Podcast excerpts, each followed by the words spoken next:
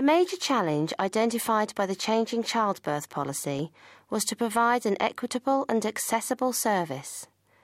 In culture and language, we look at how it might be possible to ensure that the diversity of women's voices within the community is heard. Uh, oh,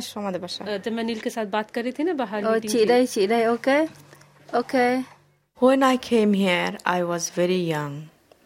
I have no relation here. No one except my husband. I have so many problems in the hospital when I had my children because I didn't know the language. A strange place, hospital. I never been to hospital. So I struggle so much. Monowara Tal Ukta is a Bengali health advocate at the Homerton Hospital in East London. Her colleague, Aisha Adam, acts on behalf of Turkish speaking, Cypriot, and Kurdish women. A lot of the young people, um, especially young girls, they come over to England. Either they've got married in Turkey and come over, or they've come over and got married straight away. And a lot of the time they fall pregnant without really being ready for motherhood. Homerton Hospital serves one of the most ethnically diverse communities in the UK. This sets unique challenges in terms of access. Nikki Kennelly, Clinical Midwifery Manager. Because our area is so diverse and has very many different ethnicities, it means that the needs of each group are very different. So, to try and meet the needs of each group is very difficult across a whole service. Their ability to access the service, to understand what is being offered, um, and how acceptable the service is to them varies from each group. Even just finding out what it is that different groups want is difficult. The role of health advocates representing the needs of different ethnic groups is one way in which the hospital has attempted to address certain issues of access. It's the advocates who are usually the first point of call for the women.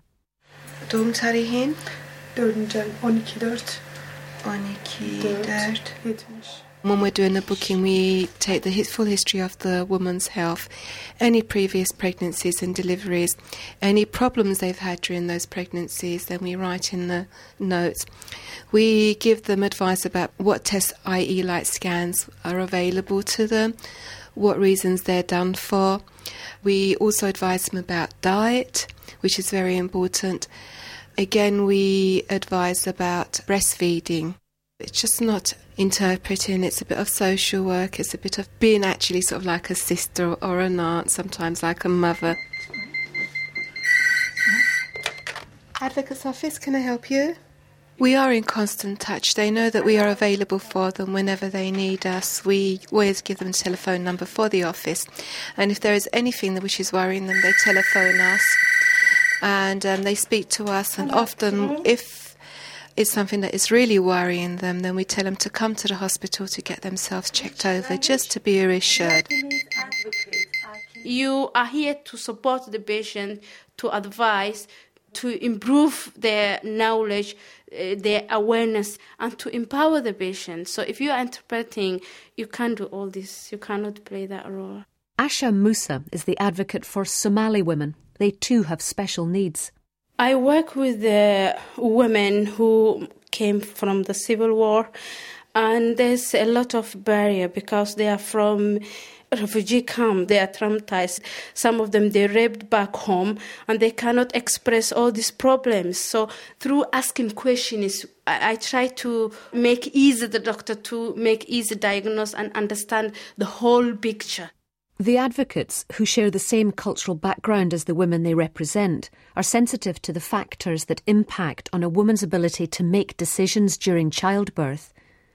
Zubaydah Hussein, advocate for Urdu and Gujarati speaking women. My women come mostly from the rural part. They are not very educated women, so it is very difficult for them to make their own decision. And top of this one, because their husband, their father, or in-laws as well, so if they surround with them, it's more difficult for them to make their decision.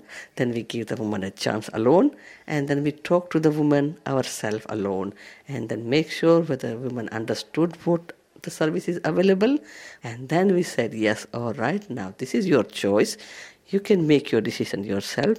Now you're alone with me, so up to you.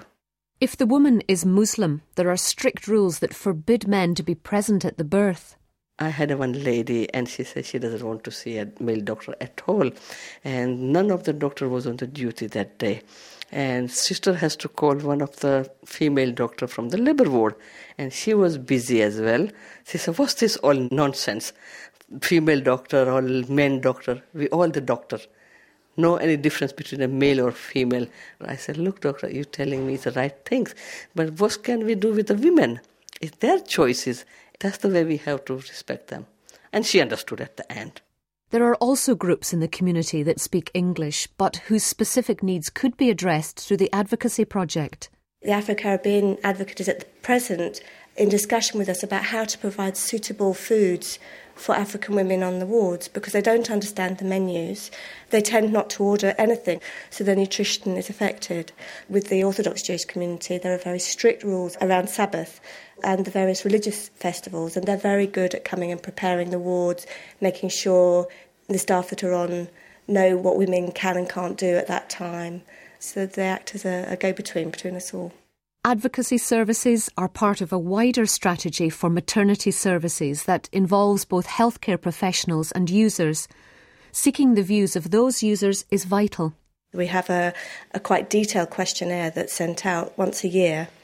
Um, I think our 10 major languages, which is, is closely followed up to try and get the feedback back. And we also have focus groups running, some of which are specifically targeted at certain ethnic groups. And we've also had a focus group for women having home birth, because that was a, a group we weren't accessing from the hospital. Choice, continuity, control, and accessibility. These are the issues that will continue to shape the development of maternity services. What are the challenges for the future? What women want is a personalised service where they are a person, they are their baby and their families are people, and that they know their carers, and that their carers seem interested in them and that doesn't depend on being on a birth centre or in a hospital. I think it's interesting that small is always seen as friendlier than larger, and how do we work on that? So, if you're working in a large hospital, do you need to break down into smaller teams where there's the feel of a birth centre, where you feel that the staff know and communicate well with each other as well as with their clients? We are constantly giving them information saying you have to choose. And here we have some women who want to know everything. They're on the internet, checking everything out. They're coming with their list of questions, which is fine. And I think we're fairly well geared up for that. But then we have quite a lot of women as well who just want to have their baby and they want us to do the rest. They don't want to have to find out how their body works, they just want to have a baby at the end of it. And it's really difficult to meet all of those needs and very easy to get it wrong. But I think we have to try to be as open as possible and to be listening to the different populations that we're serving. It's great having a wide range of services, but if some are very much more expensive than others, it does raise issues about, well, what do you give up in order to fund a new service? There's very little change that actually saves money. Most of the time, we're thinking up really good new ideas and they all cost a bit more. We don't give up things very readily in order to fund new options, and I think that's going to be the challenge for the future. Changing childbirth was sold to us all on choice, control, and continuity. But not all of the women are empowered enough to take that control. Not all of the women are in a position. Some women are actually very happy and will continue to be so to give that responsibility to the professionals and ask them to take the control. So I think that there's a fundamental problem with carrying change in childbirth all the way through, but it has, if nothing else, made the professions stop and look and listen to what is out there. From the Open University. For more information, go to www.open.ac.uk forward slash use.